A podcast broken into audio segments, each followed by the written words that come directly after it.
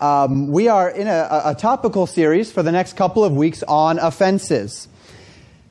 In our evening series in Luke 17, a couple of weeks ago, Jesus presented two principles of interaction among believers.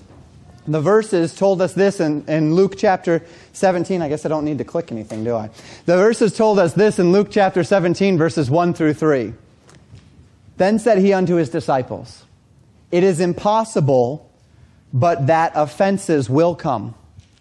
But woe unto him through whom they come.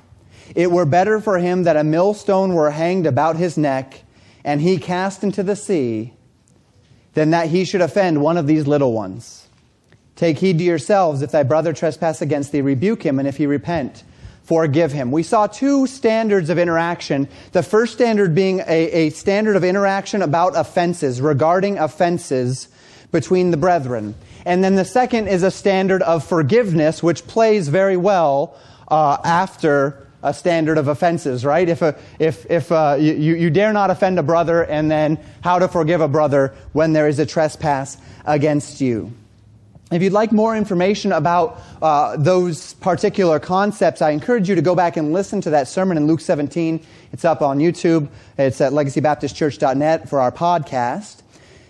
But the idea of offenses, the concept of offenses in the scripture, which is what we're speaking of this morning, is the concept of causing a person to stumble in their faith. The word there literally meaning to cause to stumble. And the idea is that you are causing a person to stumble in their faith. Now, in regard to offenses, Jesus taught that it is inevitable that offenses will come.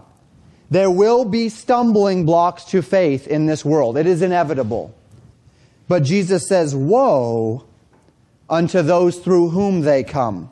There will always be people seeking to overthrow the faith of others, or there will always be concepts which will overthrow the faith of others, confuse others in their faith, muddy the waters of faith. But let it never be said for you and I, as followers of Christ, that we would be the cause of causing another to stumble in their faith.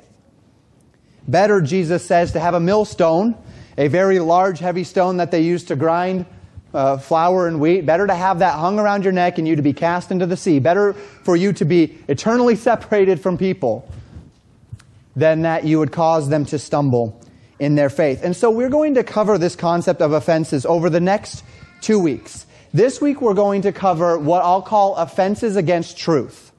And this is where a person actually causes another to stumble in regard to their understanding of the truths of God's Word, eh, eh, sound doctrine. Um, there are two categories that we'll talk with with offenses to truth. There's believers who offend truth, and then there's the actual wolves in sheep clothing that offend the truth. And so uh, this morning's message will be a little bit more of a warning message. And then next week, that's going to be a big one. We're going to talk about a principle in Scripture called the weaker brethren principle, and that is offenses against faith. That's where we as brethren are causing others to stumble, not necessarily even through not knowing enough, being a novice, or, or being led astray by a false doctrine, but simply through our lack of compassion or love, our unwillingness to bind ourselves in love to the needs of our brethren. So this week will be offenses against truth. Next week will be offenses against faith. And as we begin talking about offenses against truth, what we mean by this are actions and words which cause people either to reject the gospel or to reject certain elements of the faith. Actions or words which cause people to live a misrepresented faith, to think they're doing right, but are actually spiritually imbalanced because their theology may be in major points, maybe just in minor points, or maybe in non existent points, points that we've made up for ourselves, uh, have become confused, imbalanced, muddied. The first, most obvious, most deeply chastised element of offenses in regard to faith are false teachers, the wolves in sheep's clothing. These are those who are noticeably, obviously out there seeking to destroy the faith of others for personal gain. But I actually want to start this morning with a group of people that are not necessarily as malicious. They're people who we'll call novices. They're believers, but at some point they became imbalanced in their faith. And they taught things that can overthrow the faith of others, or they're teaching things that can overthrow the faith of others. And you're in 1 Timothy chapter 6. We're looking at verses 20 and 21. The Bible says this O Timothy, keep that which is committed to thy trust. Avoid profane and vain babblings, and oppositions of science falsely so called, which some professing have erred concerning the faith. Grace be with thee. Amen. As Paul warns Timothy here, and we'll find that many of these novice warnings are actually in the pastoral epistles, which we would expect because this is a contention between, uh, or it's, it's teaching Timothy how to, how to be a good pastor and dealing with the potential of contention between Timothy as a pastor and maybe others who would seek to represent Christ. Paul lists two primary devices of these novice teachers which reflect danger in the faith, causing others to err to be an error concerning the faith. Many of these people, these novices, they aren't in it for the money. They've become deeply imbalanced in their own understanding of the Bible. They've allowed error to creep into their own way of thinking, and then they lead others astray as they teach this line of thinking. We're not talking here, take note, about Christians who simply disagree. If I were to poll the people in this room on various uh, standards, doctrinal thoughts, doctrinal ideas. There are going to be differences in this room. Things which we can agree to disagree about. Things which don't necessarily threaten our unity, our general love for the Lord.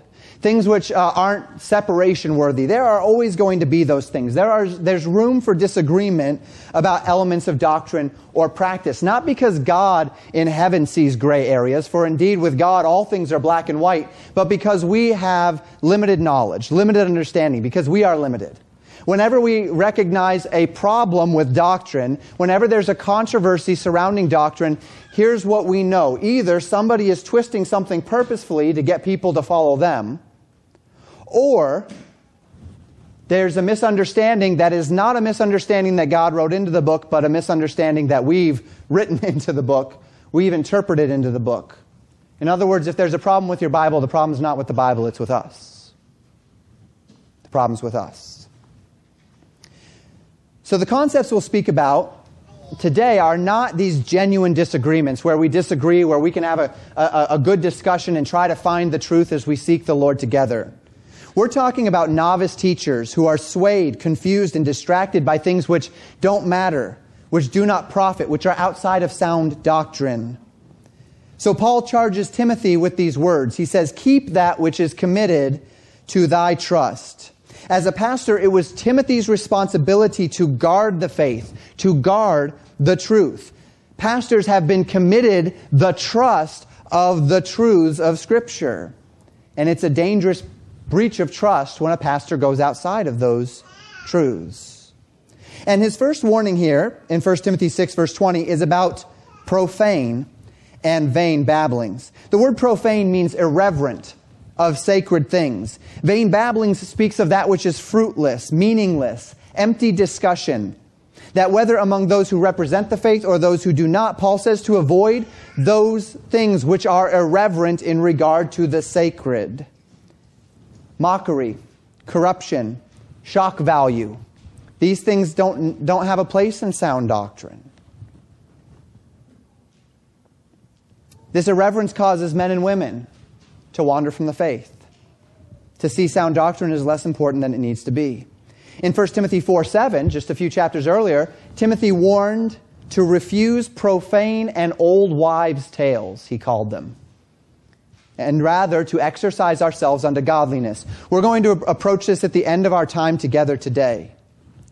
But the idea here in each of these warning passages, whether we're warning against novices who have become imbalanced and misrepresent the faith, or whether we're talking about false prophets, false teachers who are wolves in sheep's clothing, who actually go out of their way to distort the faith for their own personal gain.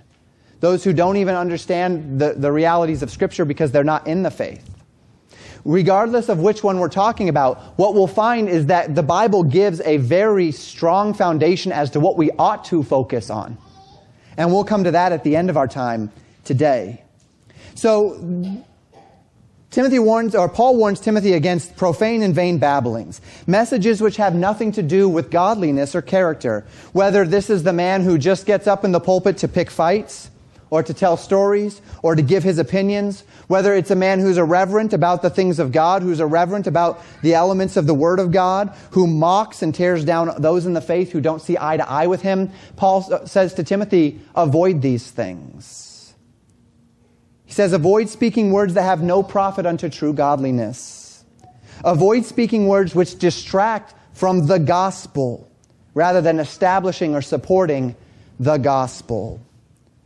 Paul also warns Timothy against the opposition of what he calls science falsely so called. Now, the Greek word translated here science is simply the word knowledge, and that makes sense because science literally means knowledge. Now, in today's age, science has become uh, almost anti knowledge, hasn't it? Uh, the science, we would call it today the field effectively pseudoscience. It is a religion unto itself that uses the guise of science in order to lead people into error, uh, that lead people astray, lead people farther from the truth. It's a fine translation to use the word science here, but the term is broader as it would be translated in the Greek. The term is simply knowledge, falsely so called knowledge. Here's the thing about truth. Here's the thing about knowledge. There is no knowledge outside of truth. There is no knowledge outside of truth, and there is no truth outside of God. What did Jesus say in John 14, 6?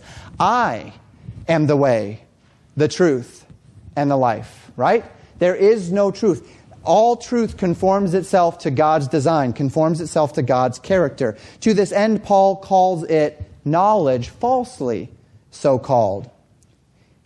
He would not only have been speaking out against what we would call science today, the pseudoscience, a systematic study of the physical and natural world which has been corrupted by man's desire to kill God, but any knowledge that exalts itself against the truth of God and against the truth of His Word. Whether that be our science, pseudoscience, whether that's a religion unto itself, whether that's the false religious practices. The term in the day was Gnosticism, secret knowledge, the idea that you have to work yourself up in a system of, of religion in order to gain more knowledge of God. Folks, God has given us the knowledge of Him right here. He's given us, it's not, it's not hidden, it's not secret. I don't have to know a code, I don't have to read between the lines. God has given us Himself. We don't have a secret knowledge. We don't have a, a, a, secret religion. We're not in some sort of special secret club where you have to become a club and you have to get to the fifth degree, the tenth degree, the 33rd degree of that club in order to get the secret knowledge that you need to be, be one with God. God has given us what we need to know of Him in His Word, and He has revealed it unto us through His Spirit, which He has made available to every man. So Paul says knowledge, false knowledge, irreverent, useless teaching. These are things that cause people to err from the faith. They're not intentionally false teachers, many, seeking to lead people into a false system, but rather these people were novice teachers, dealing in matters that they knew little about, allowing themselves to get distracted by things which don't really matter, or speak against things that they simply don't understand. And as they err from the faith, they lead others with them. They cause offenses to the faith of those who hear them. And Jesus tells us that these offenses must come. It is inevitable that these offenses must come. That the vain and profane babblings are going to happen, folks. That the false knowledge, which is outside the knowledge of Christ, it's out there and it's going to be out there and it's going to float around and it's always going to be there. But let it not be once named among us. But woe unto those by whom these offenses come. What's the solution? Stick to the book. Stick to the book. It'd be better, Jesus says, that a millstone be hung around your neck and you be cast into the sea than that you would offend a, a brother in Christ. Turn with me, if you would, to 2 Timothy chapter 2. Just a few pages over, Paul would say a similar thing in 2 Timothy 2, beginning in verse 14 he commands Timothy this. He says, Of these things, put them in remembrance, charging them before the Lord that they strive not about words to no profit, but to the subverting of hearers. Study to show thyself approved unto God, a workman that needeth not to be ashamed, rightly dividing the word of truth. But shun vain, profane and vain babblings, for they will increase unto more ungodliness. So Paul begins by calling Timothy to teach men not to argue over things that don't really matter much. There's a lot of this in the church today, isn't there? There's a lot of arguing over things that just don't really matter too much. Stop nitpicking. Stop majoring on the minors. Now, that doesn't mean we, again, that doesn't mean we can't debate theological differences or contest our different viewpoints among ourselves in a manner that is right, in a manner that is humble, in a manner that is kind, listening, unified. That's the process, that process of disagreement and discussion that makes us all get better, doesn't it? The process of somebody coming up to me after the service and saying, Hey, Pastor Wickler, did you think of this? I had someone come up after the evening service last week and say, Pastor, I appreciated what you said tonight, but have you thought about this in regard to prayer? The message was on persevering prayer. Have you thought about this angle? You said this, and I feel like that, that could be a cause for somebody to misinterpret through this, and, and, and it was very helpful to me. And that's a good thing, and we discussed it a little bit. That's a great thing. No man is perfect. No man understands things perfectly least of all your pastor. So we need that. But there's a big difference between discussing and striving, isn't there? There's a big thing between me saying this is what I think and you saying that's what you think and us seeking the Spirit of God and us seeking the Word of God to find the truth of the Scriptures and me saying, no, I'm right, you're wrong. This is what I think. You need to believe me. And you saying, no, I'm right, you're wrong. This is what I think and you need to believe me. And us just fighting over it if we allow the things that don't matter so much to divide us or make such major points that it shifts our focus away from the realities of the gospel and its extended principles, then we fall out of balance.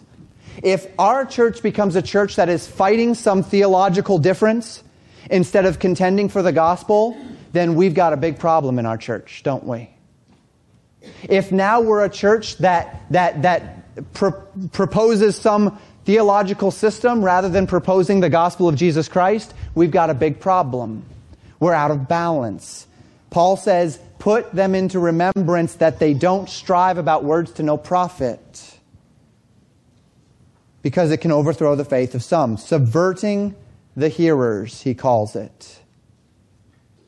Paul states that the only real profit of these debates and arguments is to subvert the hearers, causing those who listen to get confused or to be divided among themselves, to become imbalanced in their own spiritual lives, or to see the church as fundamentally dysfunctional and so to reject everything the church represents, including the gospel of our Lord Jesus Christ.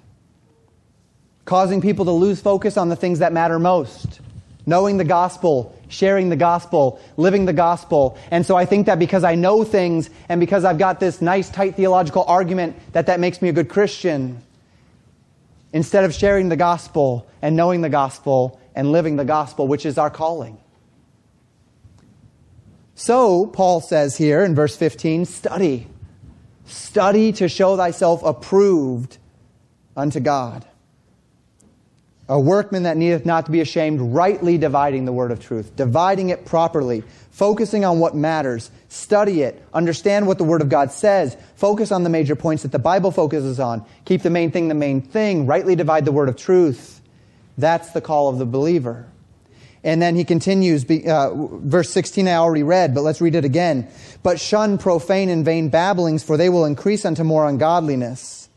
And their word will eat as doth a canker of whom is Hymenaeus and Philetus, whom concerning the truth have erred, saying that the resurrection is past already, and overthrow the faith of some. So Paul warns against, again, these profane, irreverent, vain babblings, the same thing that we saw in 1 Timothy.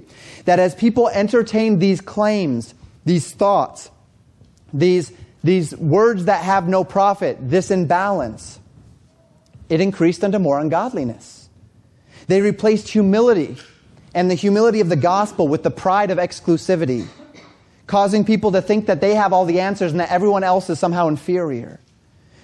They replace the grace with judgmentalism, causing people to look at others and think that they're better than them.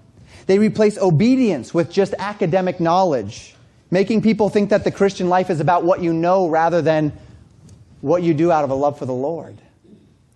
Paul warns that these things eat like a canker. They're subversive. It's like cancer in the church. It causes the church to get confused, to be led astray, some to reject the faith, to be weakened in their faith. It adds confusion where there should be clarity. In the example which Paul gives here, he uses the example of two men named Hymenaeus and Philetus. He says they erred from the true faith because they were teaching that the resurrection, that would be the resurrection of the believers, right, the, the dead in Christ, had already passed. To this end, they began teaching a false doctrine, what I might call a conspiracy doctrine, and it overthrew the faith of the less discerning, who listened and who said, This is a pretty good argument. I'm going to follow this argument. And rather than majoring on the things that Christ has called us to major on in this day, which is to preach the gospel and to wait for the coming, which, by the way, when he comes, you'll know. You'll know.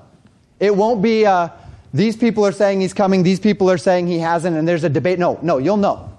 You'll know, right? So we don't have to, we don't have to fight over that.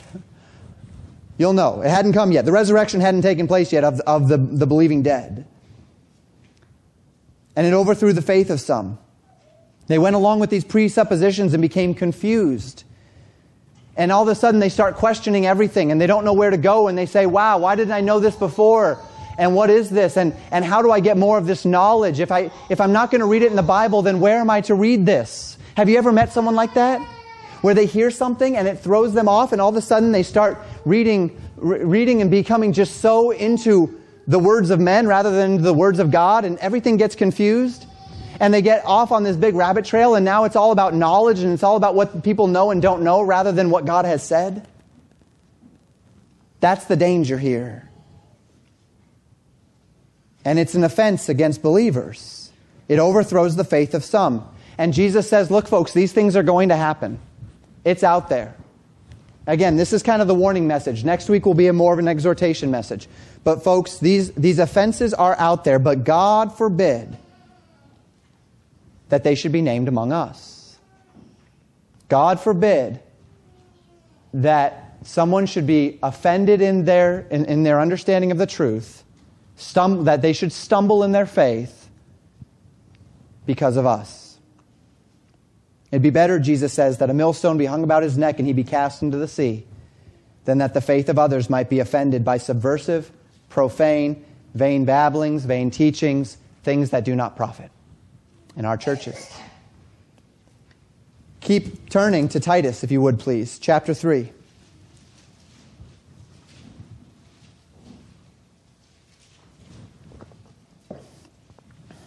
Beginning in verse 9. Paul writing to Titus now, another pastor. He says this But avoid foolish questions and genealogies and contentions and strivings about the law, for they are unprofitable and vain. A man that is a heretic after the first and second admonition reject, knowing that he that is such is subverted and sinneth, being condemned of himself. Foolish questions about things that don't matter he lists some of them here genealogies, false teachings that care about bloodlines and family groups. The scriptures say we are all one in Christ. That stuff doesn't matter. Contentions, those who seeming, seemingly exist in the church simply to argue with others about nuances.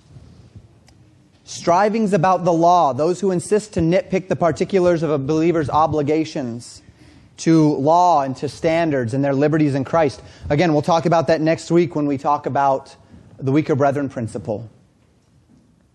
These are examples of people that are causing offenses in the church. Their message is unprofitable and vain. They're striving about words that have no profit unto godliness. They're nitpicky things, which, once again, if you hold, if you want to care about, that's fine, but don't make them an issue of disputation in the church. Don't make them points of division don't make them focal points of your church's perspective. You say, Pastor, why are you telling us not to make these focal points? You're the pastor. Yes, I'm the pastor. But we are the church. We're the church. We're what gets out of balance, not just me, right? And so we need this. Paul says to reject the man who is an heretic after the first and second admonition. There had been two primary admonitions in the book of Titus to this point. The first admonition was to live in uh, is to, to live sound doctrine. We preached about that not too long ago in, the, in Titus 2. That the elderly men and the elderly women and the young men and the uh, young women and the young men and, and their responsibility in the family and this in the church. Sound doctrine. And then the second admonition was to live in humility and submission one to another. Paul says those who hold views that are contrary to this, those who through subversion, through nitpicking, through imbalance, are not submitting one to another, are not living sound doctrine, you need to reject them. You need to reject their influence in the church because they are subverted. They have been subverted and they will subvert others because error spreads. Their offenses against the truth. And rather than rejecting those who think slightly different from us, Paul exhorts Titus to reject those who focus on these differences in order to subvert the simplicity of the gospel and the clear teachings of the truth. Because they're unprofitable, they're vain, they bring about foolish questions that cause the church to get mired in confusion and in, and in, in things that just don't matter. They tear the church apart rather than knit it in unity. We need to watch out for this. It ought not be once named among us, because Jesus said, Woe unto those by whom the offenses come. It would be better, Jesus said, that a millstone be hung about his neck and that he be cast into the sea. So we've talked about novices this morning. These are those which, in general, we would say they're generally not malicious, they're misguided, they're genuine, people, generally speaking, who are imbalanced and so are subverting the faith of others through petty partisanism, introducing confusion where there should be clarity, uh, not submitting. Uh, they're, they're seeking to overthrow the faith of others, to bring others to their cause, and so to add confusion. They introduce complication where there should be simplicity. They're generally believers who have swam beyond their depth, and so they cause problems in the church. That would be a lot of what we might get ourselves into if we're not careful as a group that is mostly believers in here today. If you've accepted Jesus Christ as your Savior by grace through faith in the finished work of Christ, then you're a believer. If you have not, then, then you're not. The Bible tells us. There is a second category, though, and this is the one that we often think of when we think of false teaching. And this, uh, these are the, the false prophets, the Bible regularly calls them, or the wolves in sheep clothing. These are men and women who are not believers. They're not believers. They know exactly what they're doing. They know the truth, but they have not accepted the truth. They know things about the Bible, but they have never experienced the regeneration that is found by salvation, by grace through faith in the finished work of Jesus Christ alone. They are zealous oftentimes about teaching things about the Bible. They are passionate oftentimes about biblical morality or elements of biblical morality, but they have never left the world to follow Christ. Like the Pharisees in the New Testament, who were men of tremendous morality, who had all of their ducks in a row, but were as far from Christ as they could possibly be. These are men and women who might be the best religious and moral examples among us, but they are unbelievers. They have no understanding of the grace that is in Christ. They are wolves in sheep's clothing. They have rejected the gospel, and their teachings lead others to reject the gospel as well. There are offenses against the truth. And the warnings about these sorts of people in the scriptures are very, very strong. These men and women cause people to believe a false faith, to follow a false faith, and so offend the faith of many as they offend the truth of God. So I'm going to have you turn back to 1 Timothy. We're going to stay in the pastoral epistles for a while, but we will venture outside of them this time. In 1 Timothy chapter 4, verses 1 through 3, the Bible says this Now the Spirit speaketh expressly that in the latter times some shall depart from the faith, giving heed to seducing spirits and doctrines of devils, speaking lies and hypocrisy, having their conscience seared with a hot iron, forbidding to marry and commanding to abstain from meats which God hath created to be received with thanksgiving of them which believe and know the truth. Paul tells us that the Spirit has spoken very clearly on this, that in the last days, the latter times in which we reside, Some will depart from the faith. They have departed entirely. This is not a novice who is splitting hairs, bringing confusion where there should be clarity, bringing confusion to the gospel, bringing confusion to what it means to live a life of Christ, being, bringing confusion to what it means to be spirit led. We have so much of that in the church today that our church is very weak. It's impotent because our church is confused. But this is that extra layer. These are those who claim to represent Christ, but they have departed from the faith. They are apostates.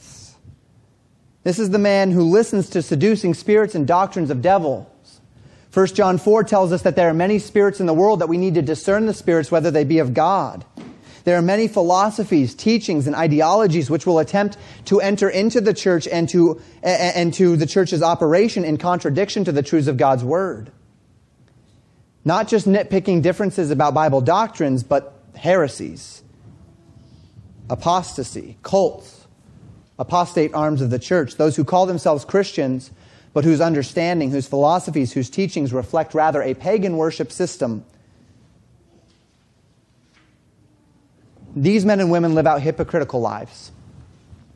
They represent themselves as something they are not. They clothe, they clothe their evil in Christian language, in Christian culture. They make subtle changes which alter the truths of God into the lies of the devil. They have seared consciences, the text tells us. They live and teach in contradiction to God, and they do it in the name of God, and they don't even mind. They do it with passion and with confidence because their consciences have been seared. So much confidence and passion. They teach with that many are swept away in their charisma and their passion.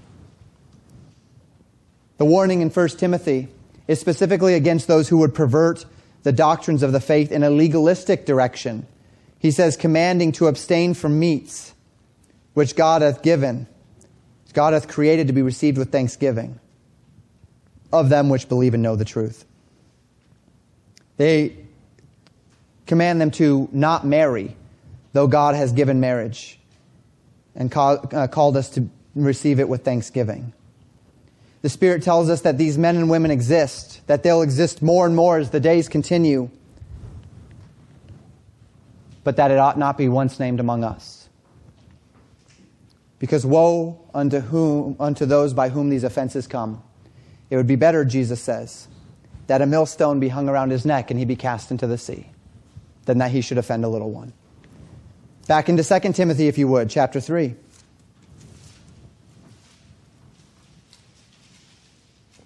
This is weird. I actually have time to take a drink. I'm not, I'm asking you to turn. I, am not, not used to this. Normally, I'm going here. 2 Timothy 3, verses 1 through 8. This know also, Paul writes to Timothy, that in the last days perilous times shall come, for men shall be lovers of their own selves, covetous, boasters, proud, blasphemers, disobedient to parents, unthankful, unholy, without natural affection, truce breakers, false accusers, incontinent, fierce despisers of those that are good, traitors, heady, high minded, lovers of pleasures more than lovers of God, having a form of godliness but denying the power thereof. Notice what he says at the end of verse 5 From such turn away. For of this sort are they which creep into houses and lead captive silly women laden with sins, led away with divers lusts, ever learning, and never able to come to the knowledge of the truth. Now, as Jannes and Jambres withstood Moses, so do these also resist the truth, men of corrupt minds, reprobate concerning the faith. What's interesting about this description of false teachers is that they are, by Paul's own admission, reprobate concerning the faith. And yet they have a form of godliness. They just deny the power thereof. Romans 1:16, Paul says, "For I am not ashamed of the gospel of Christ, for it is the power of God unto salvation to everyone that believeth." They have a form of godliness, but they're resisting the power of godliness. They're resisting the gospel. Their minds are not on the gospel. Their minds are not on grace. They have a form of godliness, but they pervert the gospel. They're ever learning, they're ever studying, they're ever digging deeper. They've ever got something new to tell you, but it's empty. They never bring their knowledge to their understanding, their, their study to the knowledge of the truth. The list of characteristics which describe them reveal the corruption of their minds that they will be a part of this kind of a society that has fallen away from the things of God. What Timothy call, or what Paul calls perilous times. Men that are living entirely for themselves, justifying a form of godliness while simultaneously representing everything that is anti God in their lifestyle. They love themselves, they're covetous, they want what is not theirs, they're boasters, they're proud, they blaspheme, they disobey their parents, they're unholy, they're unthankful. Without natural affection, that's the idea of the sexual relationship that has gone beyond a man and a woman. They're truce breakers. They don't keep their word. You can't trust people anymore. They're liars. And it doesn't matter that they lie. Nobody cares that they lie. Everybody lies, right? You can't trust anything that comes out of anyone's mouth. This, these are the characteristics. But, but, but what, what else do they have? They have a form of godliness. They'll still claim the name of Christ. But they've denied the power thereof. These are false. These people are false.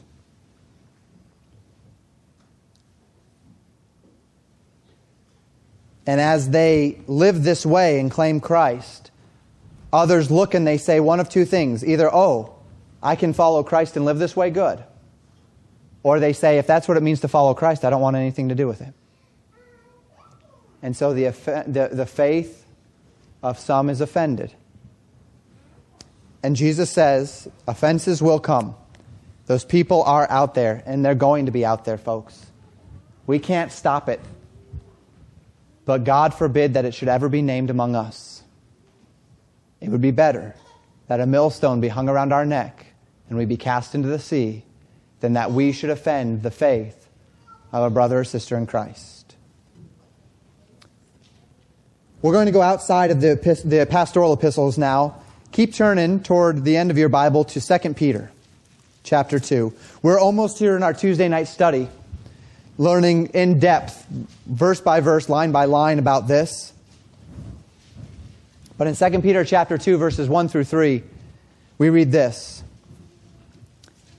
But there were false prophets also among the people, even as there shall be false teachers among you, who privily shall bring in damnable heresies, even denying the Lord that bought them, and bring upon themselves swift destruction, and many shall follow their pernicious ways by reason of whom the way of truth shall be evil spoken of.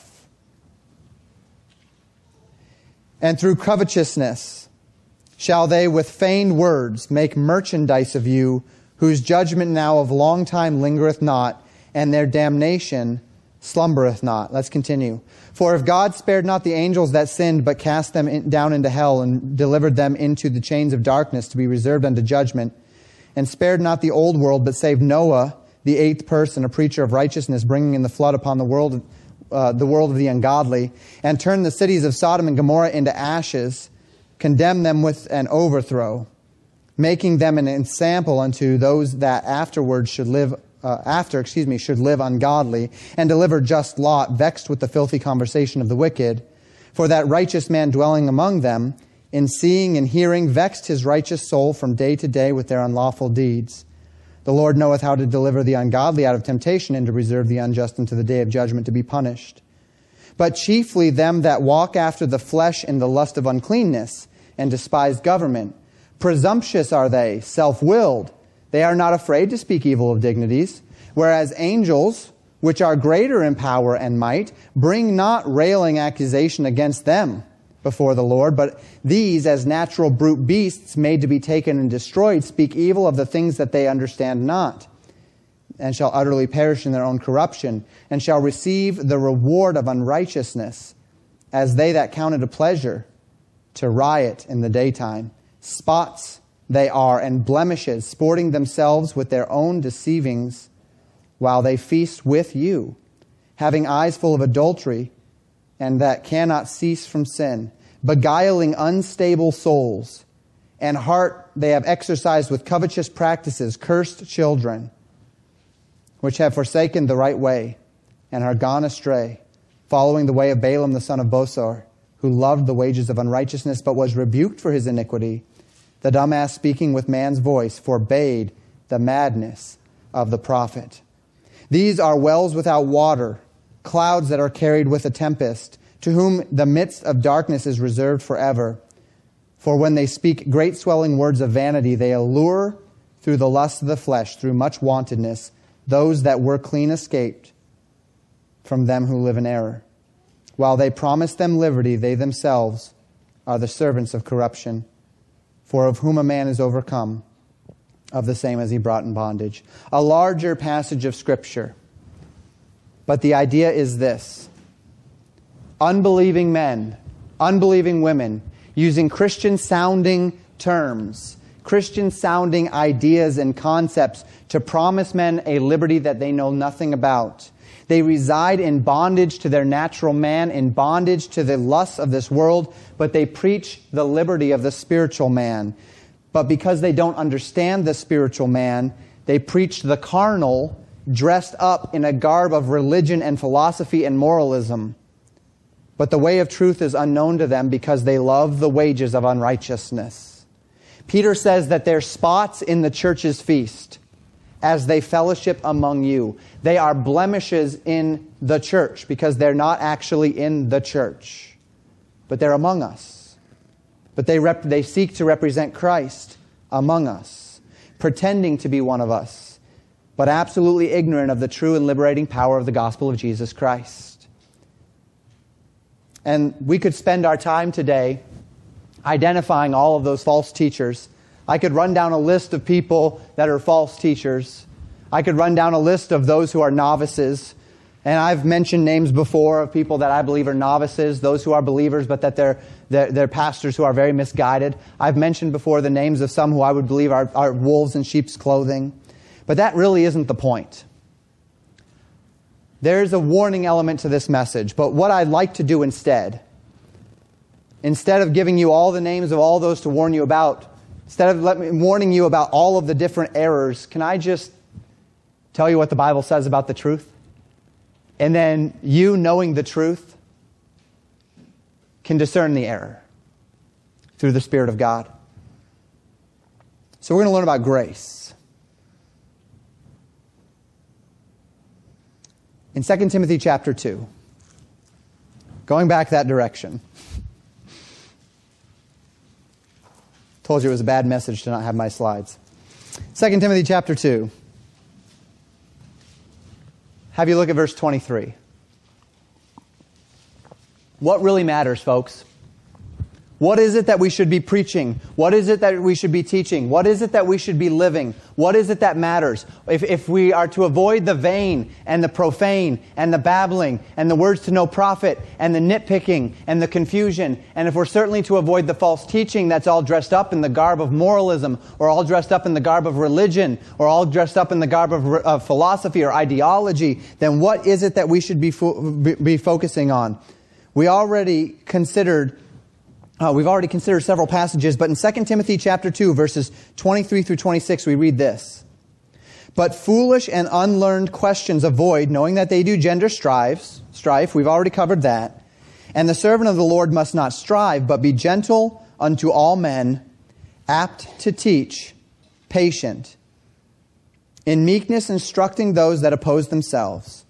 If God peradventure will give them repentance to the acknowledging of the truth, and that they may recover themselves out of the snare of the devil, who are taken captive by him at his will. What really matters, folks, is that we maintain a fervent passion not to strive over that which has little profit, but rather to gently, patiently, and meekly reflect the gospel to, a, to, to the world. Now, on the one end, we have the unbeliever. We are to reflect the gospel to a lost and dying world. On the other hand, we have the believer who is intended to be growing in grace and in the knowledge of Jesus Christ. For that purpose, whether unbeliever or unbeliever, we are not to strive, but we're to be patient, apt to teach, that we might, through this patient, enduring teaching of sound doctrine, win them. Win them to what? Turn to Titus 3. Just before the warnings about false teachings in Titus 3, we read this beginning in verse 1. Put them in mind to be subject to principalities and powers, to obey magistrates, to be ready to every good work, to speak evil of no man, to be no brawlers, but gentle, showing all meekness unto all men. For we ourselves were sometime foolish disobedient, deceived, serving divers lusts and pleasures, living in malice and envy, hateful, and hating one another. But after that, the kindness and love of God our Savior toward men appeared, not by works of righteousness which we have done, but according to his mercy he saved us by the washing of regeneration and renewing of the Holy Ghost, which he shed on us abundantly through Jesus Christ our Savior. That, here it is, that was the gospel. Now what? that being justified by his grace, we should be made heirs according to the hope of eternal life. This is a faithful saying, and these things I will that thou affirm constantly, that they which have believed in God might be careful to maintain good works. These things are good and profitable unto men. Notice the contrast between what Titus chapter 3 verses 1 through 8 says is good and profitable and that which has no profit. The nitpickings and the strivings and the confusion and the moralism and the religiosity as opposed to what? Get your mind off yourself, put your mind on God. Walk with the Lord in simplicity and sincerity. Be abiding in Christ. And so be ready unto good works. Don't speak evil of men. Don't be ready to fight. Be meek unto others. Show the difference. You were sometime foolish. You were sometime disobedient. You were sometime hateful. But now you're in Christ. Don't want that anymore. Reflect instead this beautiful character of the gospel of Jesus Christ. That you were once dead in your trespasses and sins, alienated from a relationship with God. Let's talk about the gospel for a few moments. For all have sinned and come short of the glory of God. God is perfect. We are sinful. God is holy. We are unrighteous. God cannot have fellowship a holy God cannot have fellowship with a sinful creation. No matter how hard I try, no matter how hard I work, no matter how good I try to be, I have sinned. I am fallen short of the glory of God. I am separated from God already. So God sent his son Jesus Christ to die on the cross. Jesus, 100% man, 100% God, had never once sinned, had never done anything wrong. He was a perfect man and so was not separated from God. And the Bible says that as a perfect man who had never separated, uh, who had never been separated from God in fellowship, he submitted himself unto death, even the death of the cross. And on the cross, 2 Corinthians 5, 21 says, God made, God the Father made God the Son, Jesus Christ, to be sin for us, who knew no sin. God took your sin and my sin. We read about it in Sunday school in Galatians 3 this morning. Jesus was made a curse for us.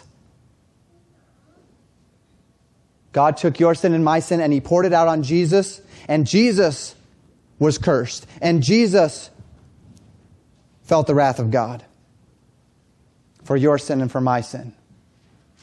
So that, by God's grace, the righteousness of Jesus Christ could be placed on us. So the Bible says, For God so loved the world that he gave his only begotten Son. He gave his Son and allowed his Son to suffer that death so that we would not have to. But the Bible says we have to receive it. The end of the second half of John 3:16 that whosoever believeth in him should not perish but have everlasting life. The gift has been purchased. It was purchased 2,000 years ago on the cross of, of Calvary. And yet, it's a gift that has to be received. But as many as received him, to them gave he power to become the sons of God, even to them that believe on his name. I've given the illustration before. Imagine a man who strings a tightrope across a raging river. And the people gather around to see him walk across this raging river, and he begins to walk across that raging river, and he walks across and he walks back, and he never even once flinches. And the crowds are amazed. And he gets a wheelbarrow, and he takes that wheelbarrow, and he walks it across the tightrope, and he walks it back, and he doesn't even flinch, and the crowds are amazed. And he gets 200 pounds of flour, and he takes those sacks of flour, and he puts them in the wheelbarrow and he walks that wheelbarrow across the tightrope and he walks it back and he doesn't even flinch and the crowds are amazed. And he looks at the crowds and he says, How many of you believe that I could get you across, a live person, you across on the wheelbarrow? And everyone raises their hand. Of course, he just got all that weight across. Of course he could get me across. And he said, All right, who's willing to get in the wheelbarrow? That's a different question, isn't it? That's a different question. When Paul spoke of the gospel, he described salvation as repentance from dead works and faith towards God, setting aside everything and anything that I might believe in that could get me to heaven and putting my soul, faith, and trust in the finished work of Jesus Christ alone, belief alone, the gospel alone to secure me a right relationship with God and a home in heaven.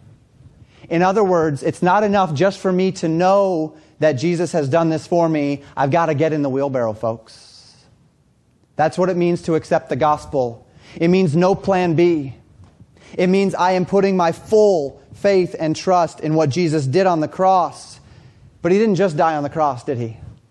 The Bible says three days later he rose again in victory over sin and over the grave. And because he's a living Savior, if he's alive, so too can we be. A dead Savior can't do anything for me as far as life goes. A dead Savior can't give me eternal life. If I can go worship at the bones of my Savior, he's no Savior. But he's alive. And because he's alive, everything that he promised about us being alive can be true as well if we'll put our faith in it. That's the gospel. What are we to be focusing on? We focus on the gospel, we focus on living it. We're to be men and women of peace, to be gentle, to be meek, knowing that at one time we were foolish and disobedient and deceived. And it is our privilege to lead others to the light as we've been led to the light. To declare the grace of God which has been given to us to show the world what that grace means. Because these things are good and profitable unto men. Not genealogies, not questions, not controversies, not definitions, not nuances, not strivings. We can have these, but when they become the focal point, we've gotten out of balance. Folks, love God. Live for God. Represent God to a lost and dying world. Live out the gospel. Live out what He saved you from. That's what matters. That's what the church is supposed to be. Offenses against truth. Two warnings this morning. Warning number one beware of the imbalance in your faith or in your church. We need to be looking for and being careful about imbalances in our church. We need to guard balance because balance matters. We need to know the gospel. We need to love the gospel. We need to maintain good works. We need to be an example of, to the world of the gospel. We need to always default to love, not anger, hate, or retaliation. Always default to patience. Always default to forgiveness. Always default to understanding. Always default to meekness and to humility because that is Christ. And when things get out of balance, when the major becomes minor and the minor things become major, there's a problem. Whether that's in your life, whether that's in your family, whether that's in our church, there's a problem. And we need to root out those problems and find balance once again. We need to guard it. Because when we get out of balance, we run the risk of overthrowing the faith of others. And it would be better for us that a millstone were hung about our necks and we were cast into the sea than that we overthrow the faith of a fellow brother or sister in Christ. Or certainly one who is searching for that salvation in faith. So we need to be beware of imbalance in our faith or in the church. Second, we need to beware of those who would misrepresent the gospel. This is far more serious. Men and women in this world claiming Christ in some form but denying the Lord who bought them.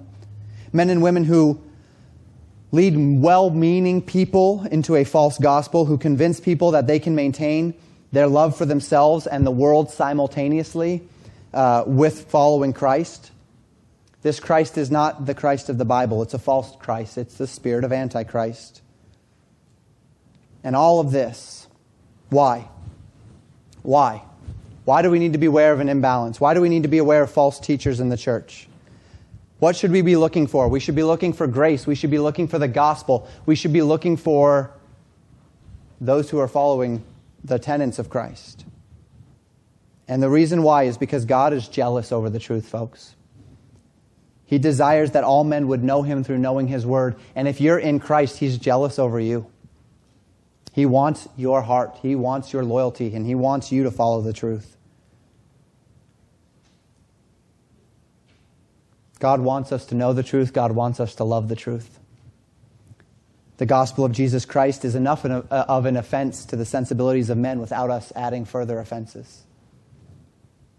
And so, my prayer for today, as we go from here, is a prayer that Paul made for the church of Philippi in Philippians chapter 1. This is my prayer for Legacy Baptist Church. He wrote this in verses 9 through 11.